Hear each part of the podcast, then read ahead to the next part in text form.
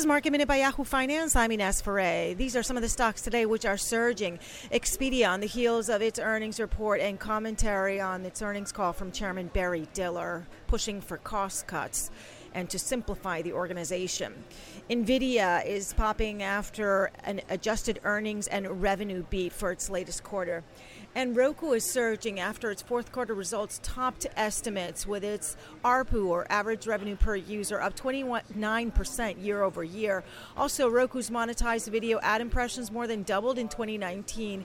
And the goal for 2020, says Roku, is to roughly break even on a full year adjusted EBITDA basis. For more market minute news, head to yahoofinance.com.